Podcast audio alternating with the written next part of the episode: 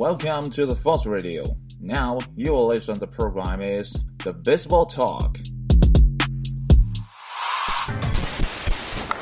And he hits a high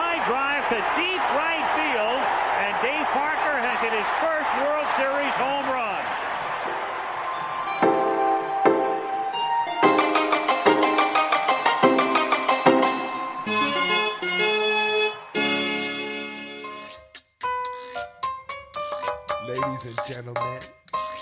the class Brothers and the Cuban Percussions. they have a little song here for you.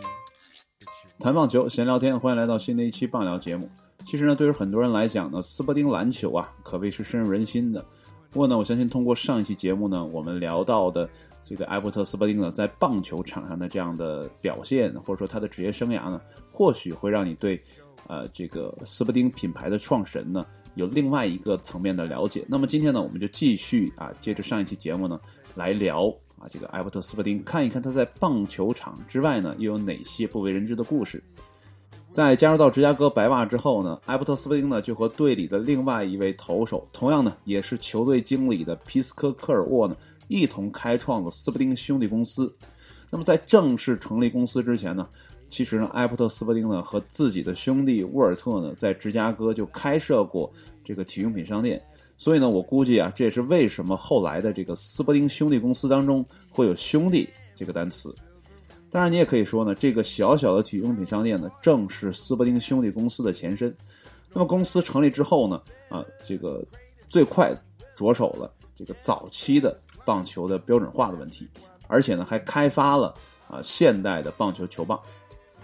除了创立自己的体育用品品牌之外呢，当时的斯伯丁呢，在威廉休伯特的邀请下呢，还一起成立了这个国联。不过呢，国联的成立呢，显然没有成立一家公司来的那么省心省力。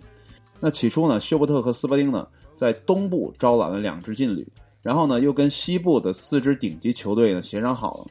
那在这之后呢，啊、二人在西部的这个俱乐部的这个所有者的陪同下呢，一起呢到了纽约。那么在私底下会见了来自纽约、费城、哈特福德和波士顿俱乐部的这些所有者，那并和呢这些人呢签署了啊、一份协议。那么这份协议签署完之后呢，这个国联呢也就算正式的成立了。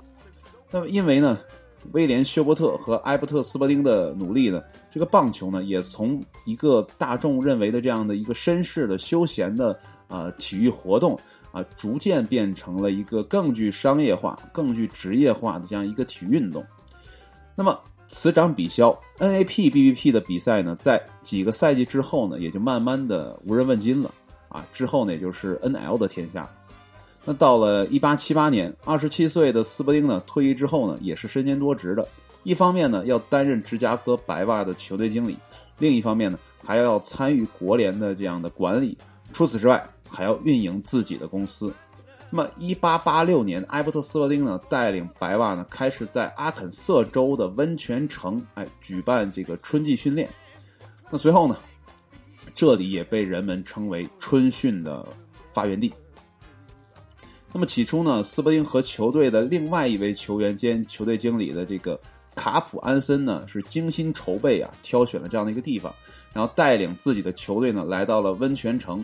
啊，然后开始为这个即将到来的新赛季做赛前的准备。那并在当地的这个温泉棒球场呢进行啊这个集训。那值得一提的是呢，芝加哥白袜呢在这一年啊，也就是一八八六年这一年呢，获得了国联的这个冠军。虽说呢，球队的胜利跟在什么地方春训呢，显然是没有多大必然的联系的。可是对于当时的球队经理而言呢，这个关系可是十分的大。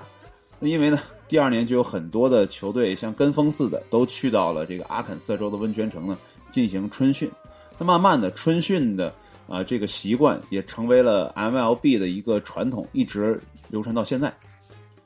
那一八八八年到一八八九年呢，艾伯特斯伯丁呢带领大联盟的这个球员呢，这个进行世界的这个巡回赛。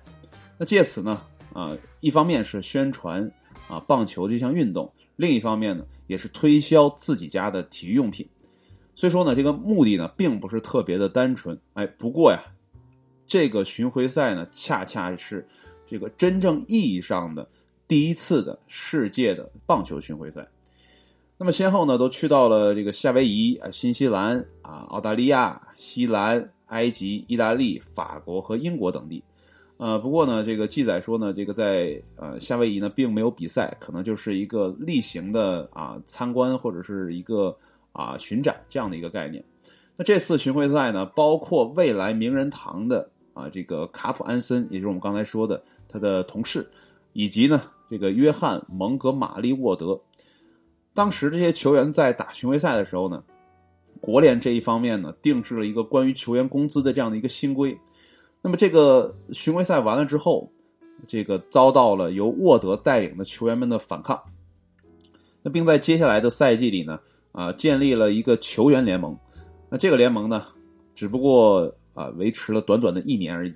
这个部分原因呢，就是由于这个斯伯丁的反竞争策略限制了这个联盟的。这个成立吧，这没到一年就被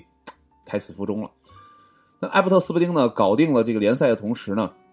也没有忽略自己公司的经营。那在一八九二年呢，斯伯丁收购了竞争对手啊，Wright Dyson 和 AJ Rich 两家体育用品公司。那并在同一年呢，斯伯丁的联盟球被美国职业棒球协会呢。啊，作为其联赛的官方指定用球，哎，这里面跟大家说一下，我刚才说的这个美国职业棒球协会呢，啊，这个协会呢，呃，其实只是短短的持续了一个十年的这样一个协会，后来也就在历史的长河中呢消失了。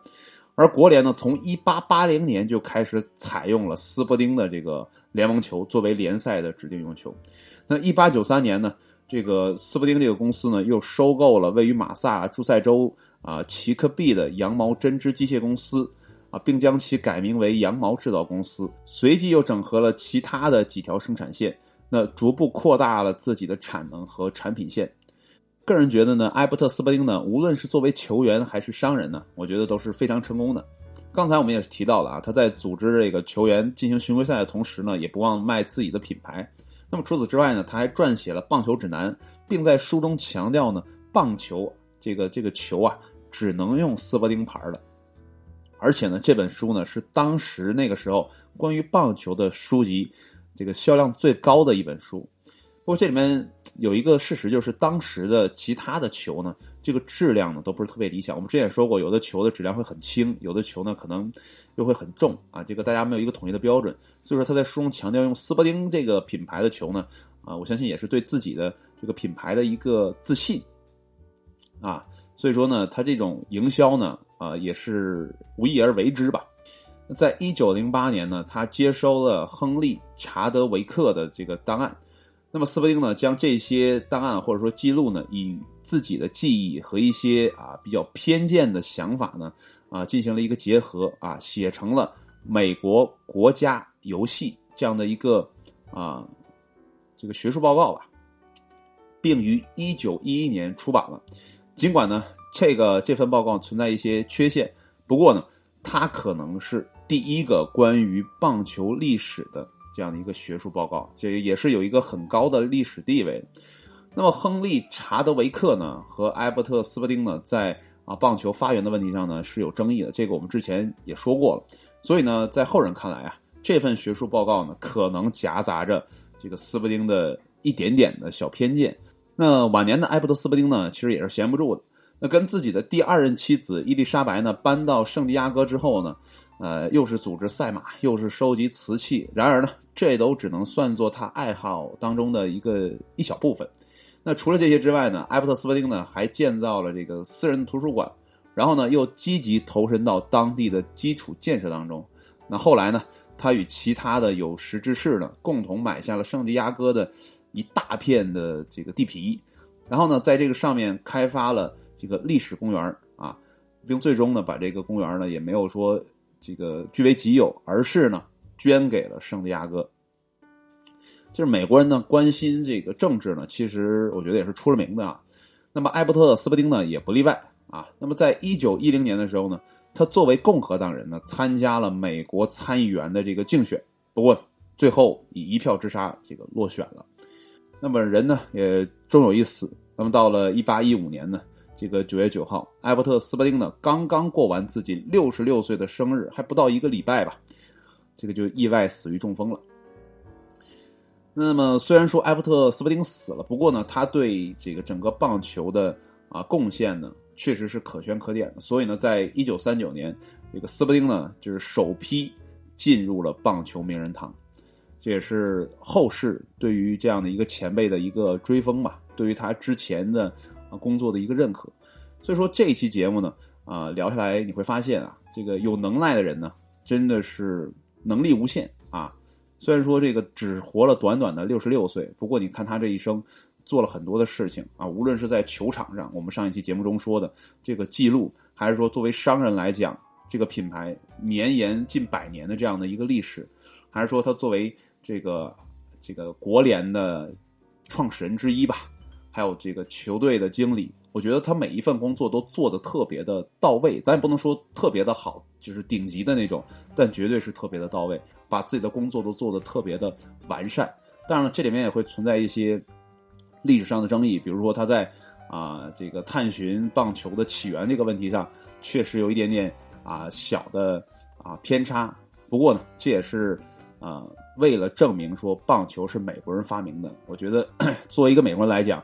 无论是谁在那在那个位置，也可能做出一个不太明智的决定。所以说，通过今天这期节目呢，啊，我们了解了一个完整的斯伯丁，一个是球场上，一个是球场下，也知道了斯伯丁这个品牌是怎样的一点一点的这样的发展和壮大。当然了，对他这个品牌并没有再深入的了解啊，再深入的往下挖，因为呢，这个也超出了我们棒聊节目的范畴啊，这个框架。